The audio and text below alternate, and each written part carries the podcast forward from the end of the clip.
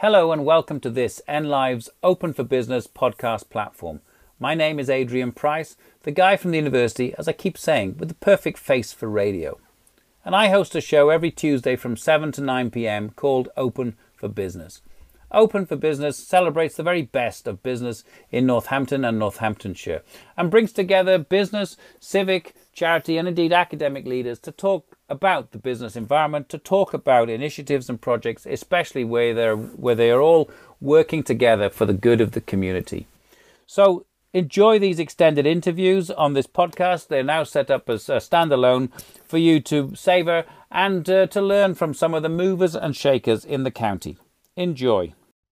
So schools went back last week and probably now in full swing, um, whether it's staggered, staggered days, all that sort of stuff. And of course, the university will be going back shortly um, in the next uh, two or three weeks across the country. But with me today, then, is somebody with a very, very good um, and deep perspective of the school system. It is Matt Coleman. He is the Director for Primary Education at the Nene Education Trust, um, which oversees seven schools, six primary schools and one uh, secondary, but I think Matt's area is the primary schools. Matt, welcome to the show. And um, yeah, it must have been a busy few weeks for you, I would imagine. Yeah, thank you for having me. Um, yeah, it, re- it, really has been, to be honest with you, a busy few, a busy few months. Um, in truth, since since lockdown was first announced back in March, um, obviously schools didn't ever close. Uh, we stayed open for the key worker and vulnerable children, but schools look very different now to, to how they did um, pre-COVID um, in terms of the increased focus on um, hand washing, increased cleaning, one-way systems for parents, um, have children having to learn and, and, and only sort of socialise in their in their in their social bubbles in their classrooms. Um, yeah, sorry. So, so, so yeah, it, it, it's very different. But I think we're delighted this week, or the back end of last week and this week, to to have children back in our schools because, in truth, schools are rubbish when kids aren't there. Um, so it's lovely to have that hubbub of sort of activity and, and the buzz of school life that we that we've missed for the past few months. Well, I can imagine, and I'm sure the children too. Are they uh, are they glad to be back? Then you know, are they sort of realizing what a good thing school is, and uh, stop moaning about it and getting on with it, and wanting to now go back to learn? I think the vast majority, yes, absolutely glad to be back. I mean, ultimately, we are we're social creatures as human beings, and we like being around others. Um, and I suppose you don't really realise how, how much you value something until it isn't there.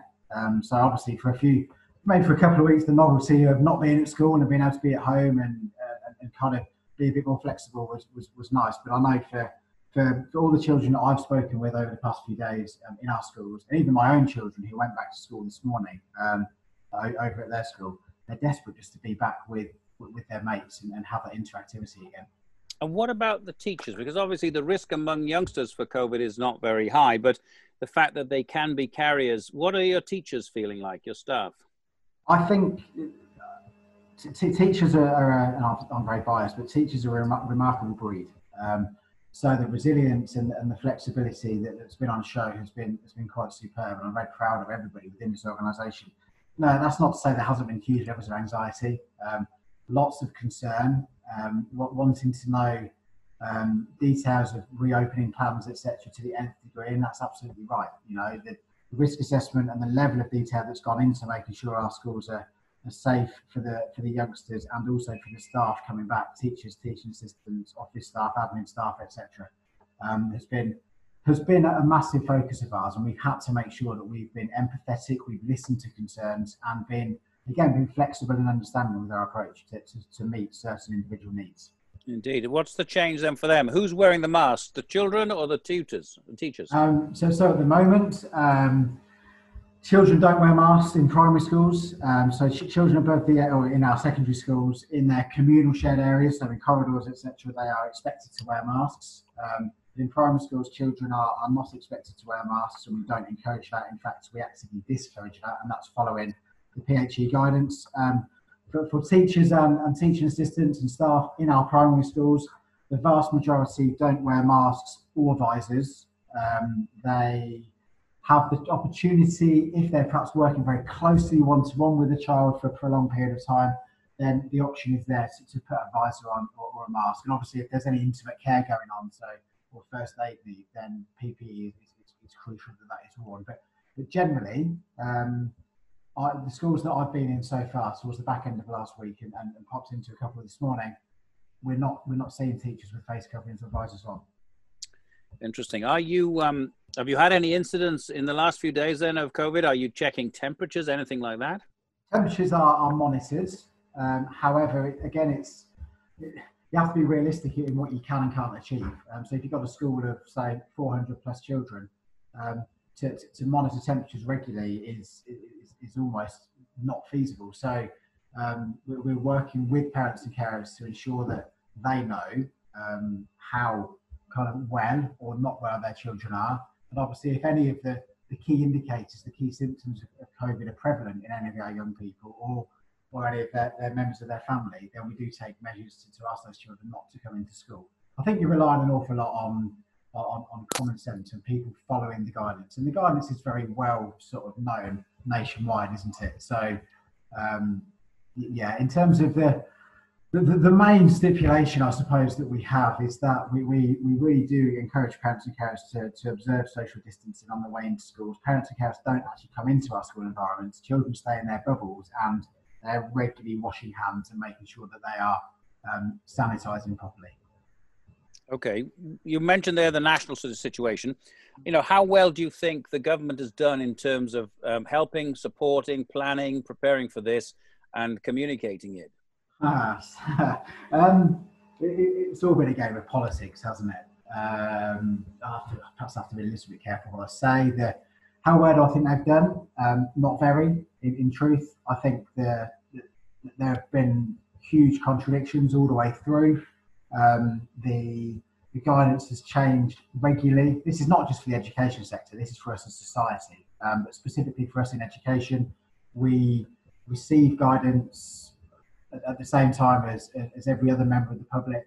Um, for instance, the, the, Friday before Bank Holiday weekend, when schools were due to come back last week, Friday evening, 7:30 p.m. was when the, the, the most up-to-date guidance was released, a 52-page document released from central government. Um, so we, we haven't been particularly helped, um, nor I think as a as a as an organizer as a um, sector within society. Sorry, um, I don't think the, the, education profession and teachers in particular are particularly trusted.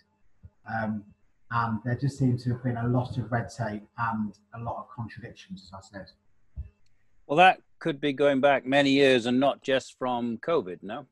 Oh, I think so. Yeah, I mean, I think that you only have to look at the, the, the debacle around. I know we're moving away from COVID now, but the debacle around A level and GCSE exam results um, that's been uh, in the press for the past few weeks to show that that, that proves and shows that as a profession um, and you know a group of uh, you know, professionals within society who have trained really hard to to get to where they have as teachers um, to have an algorithm predict or you know decide upon grades for, for young people where some young people can go from perhaps being given a B in a subject to an E or something you know it doesn't it, it, it just smacks of um,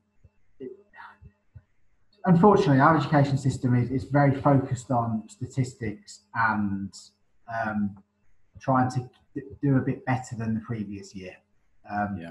So figures are what matter, um, and that, that filters right down to schools. You know, you could be offering the most engaging, enriching, um, incredible curriculum for young people, but if your exam results, if your data um, doesn't jump out and, and say, look at us, we're doing great, then you're deemed by Ofsted and by the government to not be a good enough school. Um, so, so yeah, there are. I think there are huge cultural issues that are embedded within within perhaps central government that, filters into education as well. So how have we got to this point then? Because clearly the government is looking at international statistics. We can see examples of where schooling is, is doing well. The UK system is generally, certainly at the university level, um, valued around the world because of the you know, so-called critical thinking and relatively liberal uh, uh approach in many ways. Where or why have we gone wrong in the schools? Because my wife is a teacher, secondary school teacher. Um, my kids have just, you know, finished the sort of schooling system, a university system, and um, I've been a governor, and it's very clear that that you're right. Tick box exercise, focus only on the statistics. Um, you know, are we doing enough for the whole child, and are we keeping up with our international competitors? The, the, short answer is no, absolutely not. The longer answer is to answer the very first part of your question: where have we gone wrong, or why doesn't it work? Um, I think when you are in a in an education sector that is so heavily focused on accountability measures, um, so being held to account for data, um, having such a, a tight, um, you know, very boundary-driven Ofsted framework, um, DFE focusing fundamentally again on on on, on figures, data figures, etc. Um, those huge stakes of accountability mean that, that schools can't be living free. I think it's I think the further education sector is different. Um, I think universities have there's more scope to, um, to, to perhaps be a bit freer in, in the way in which um, education is carried out. But certainly for us, you know, as a, as a sector, um, and the UK education system in particular, you know, it's the only education system I know, but I'm very critical of it because I think it's hugely backward looking. I still think it's Victorian esque in its makeup, and obviously we're very much into a 21st century world now. Mm. And we're not preparing children and our young people for for the life of work in the future and really for life itself. Well, I think that's very true indeed, and I do wonder if in the, in the universities are in some ways, um, you know, you know, more and more people have gone to university. Was it one in two now? Whereas in, when I was younger, it was one in one in five, perhaps. Um, and your comment about are we preparing people for work and for life is is very true. What what would you do differently? You know, what sort of things other than focusing on the numbers and the exam results? Hmm. What with would you do, or what are you doing differently in your schools? So I think the, the, the key focus for me, and something I've I've worked really hard on across all of the schools that I've worked with, is, and it sounds very glib and a bit cliche, but it's making learning real. So it's real life experiences. It's it's remembering that 80% of, of young people who who start their school journey. So eight out of 10 of ch- children in, in our reception classes, when they get their first job in 15, 16, 17 years time, that job doesn't currently exist at the moment. Um, so we're saying, so we, yet we've got an education system that is, that is quite backward looking. So, so it's offering real, genuine, um, life focused, life skills opportunities that prepare young people for, for, for the world of work and the and society that we don't really know a great deal about. Those transferable skills that you mentioned, critical thinking from, from the university aspect, being able to socialise, hold a conversation, interact with one another, all of those things. And I think the second part of your question was, what are we, how are we making that happen? Um, one thing that I've always been very keen to focus on, and one thing that is certainly happening now um, from our organisation across the Nene Education Trust, is we are actively linking up with, with businesses and with corporate organisations to make it real, to get their input on our curriculum. You know, rather than focusing on a national curriculum that was written a few years ago again, that is probably quite outdated already. Let's speak to local businesses. Let's speak to the organisations within this wonderful county of Northamptonshire and get their in, input into what actually our young people need to be learning and what skills they need to have when, when they eventually do leave school. Well, our mutual friend Ben Thomas from All Things Business, he's um, very much a protagonist in this, isn't he? He's brought together the Northamptonshire Schools and Business Alliance, um, which you know I'm sure you've got a few comments on. Uh, is it is it working? Are you getting closer to local businesses? What else yeah, do you want local businesses to do for you?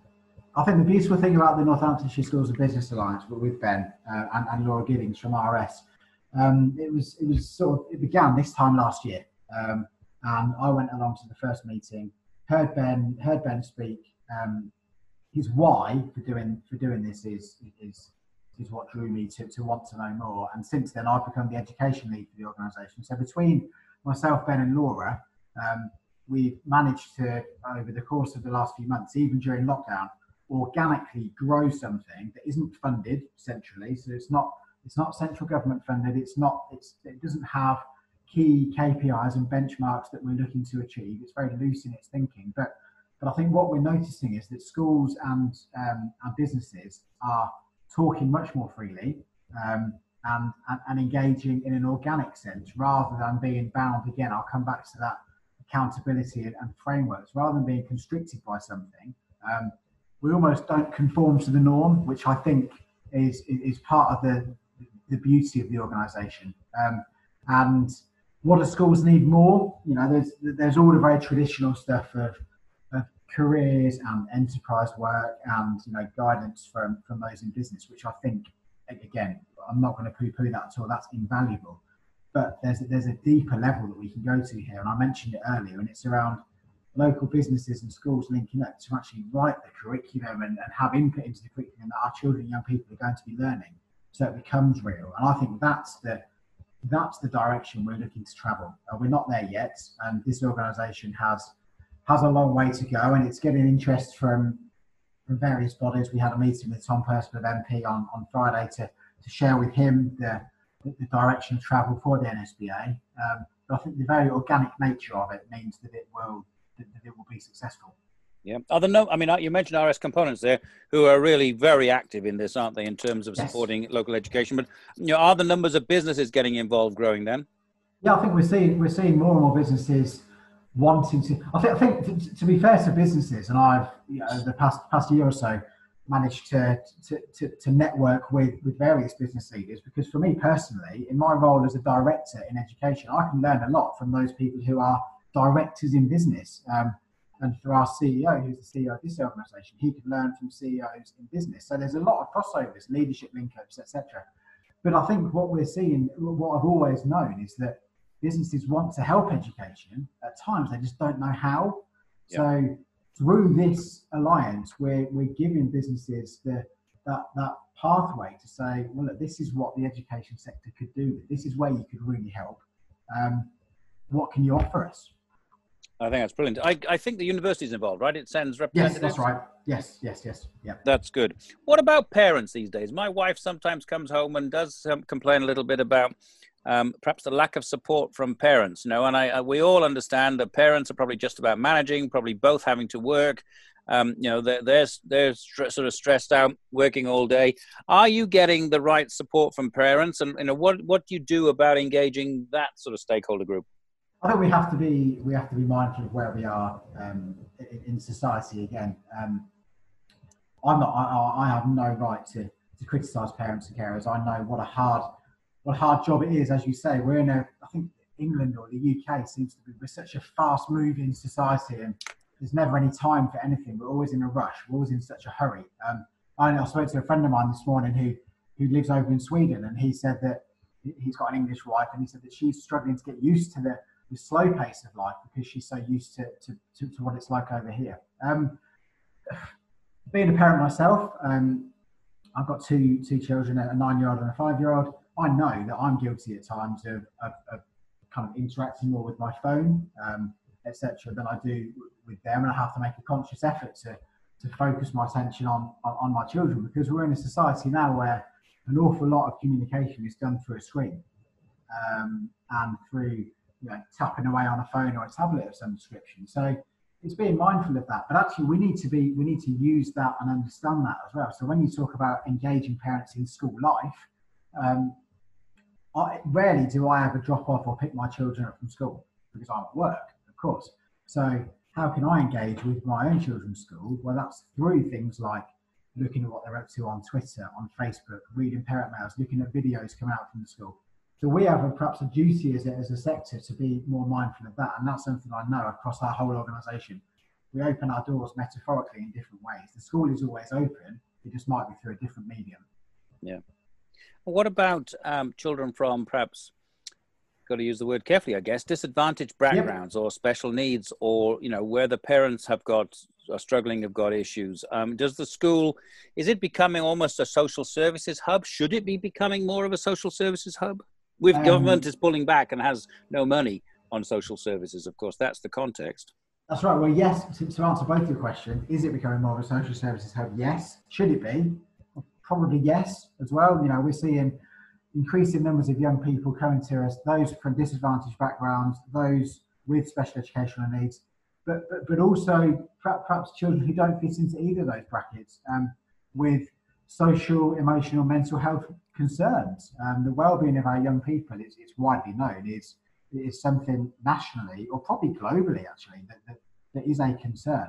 Um, so do, do, schools need to do more in that aspect? Yes. I mean the the, the school I um, was head teacher at Windmill Primary, the biggest investment we had over the past four or five years before before I moved into this role was the only area of staffing that we increased was in the pastoral sort of care and that family support um, area because we recognised that children's emotional and mental health needs were the, the areas that were suffering. Um, it, central government don't help that. Um, in fact, that they've done the opposite to help. They've really hindered our progress in that area because, as you rightly said, funding has been pulled. You know, it's it was interesting that when when this government, one of the first moves that this, this current government made um, all those years ago when they came into power was to change what was the, I believe, Department for Children, Schools and Families. Um, that was what the department was called. The name change to the Department for Education. Now, of course, it's just semantics, but the, yeah. the underarching, the overarching ethos there shows that okay, children, schools, and families was was the focus, with children's centres all over the country, etc. Funding for that was all pulled, and now it is the Department for Education. Yeah, I think you make some very telling points there, and about the social, emotional, and mental needs of youngsters. And we see it at the university You now. In the last, I've been in the university 12, 13 years, and I've seen more incidents of, um, you know, mental well-being issues in the last couple of years. So it does seem to be endemic uh, at all ages of youngsters. There are great pressures, aren't they? And even the social media is a great pressure. You know, you're looking everybody else having a great time, and here I am on a wet Tuesday, you know, having to do my homework sort of thing. I don't understand the question I've been asked.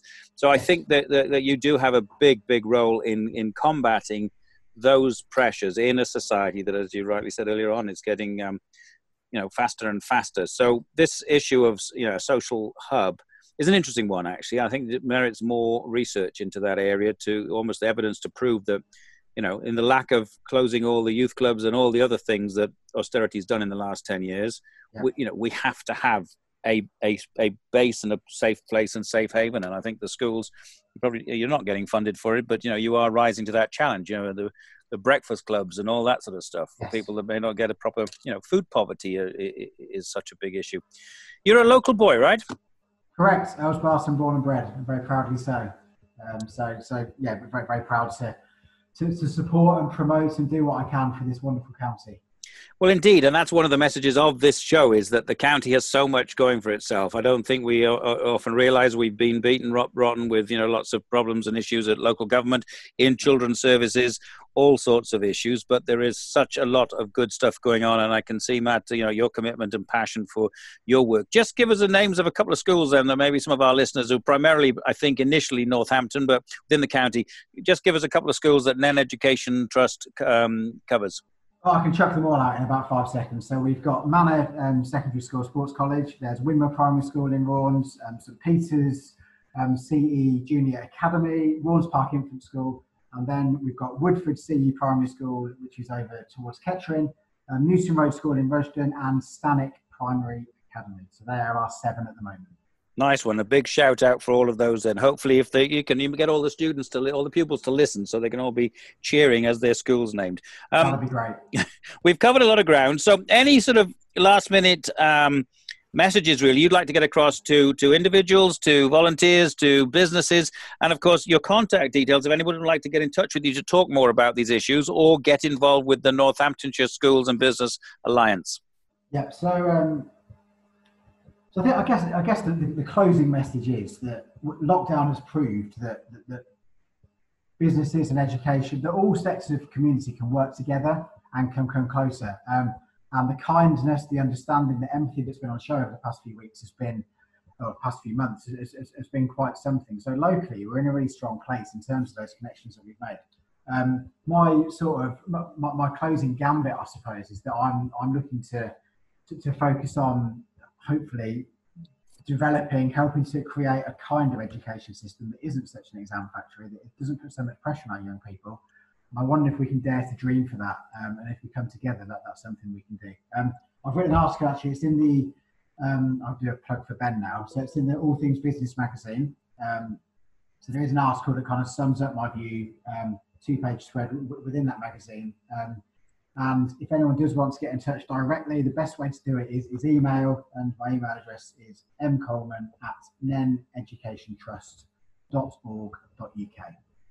M Coleman, C O L E M A N, at yeah. neneducationtrust.org.uk. That article in All Things Business will be available on social media.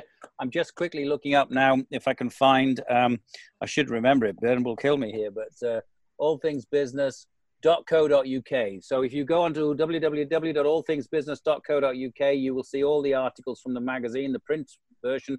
They are all online indeed. Um, and I also the. Do you have any contact details for the NSBA, uh, Matt, or is that contact you first and then take it from there? Or is oh, so, so, so, if anyone wants to engage with the NSBA, the best person to contact is Louise Garrard, um, and her email address is louise at allthingsmanagement.co.uk.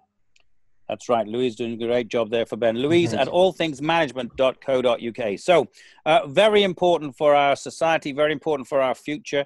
It's great to have such professionals, dedicated professionals like Matt working uh, in this space. If you do have a business, if you do have youngsters, if you know, everybody should care about these issues we've been talking about. And I appreciate your um, sincerity and, and, and forthrightness in so many ways.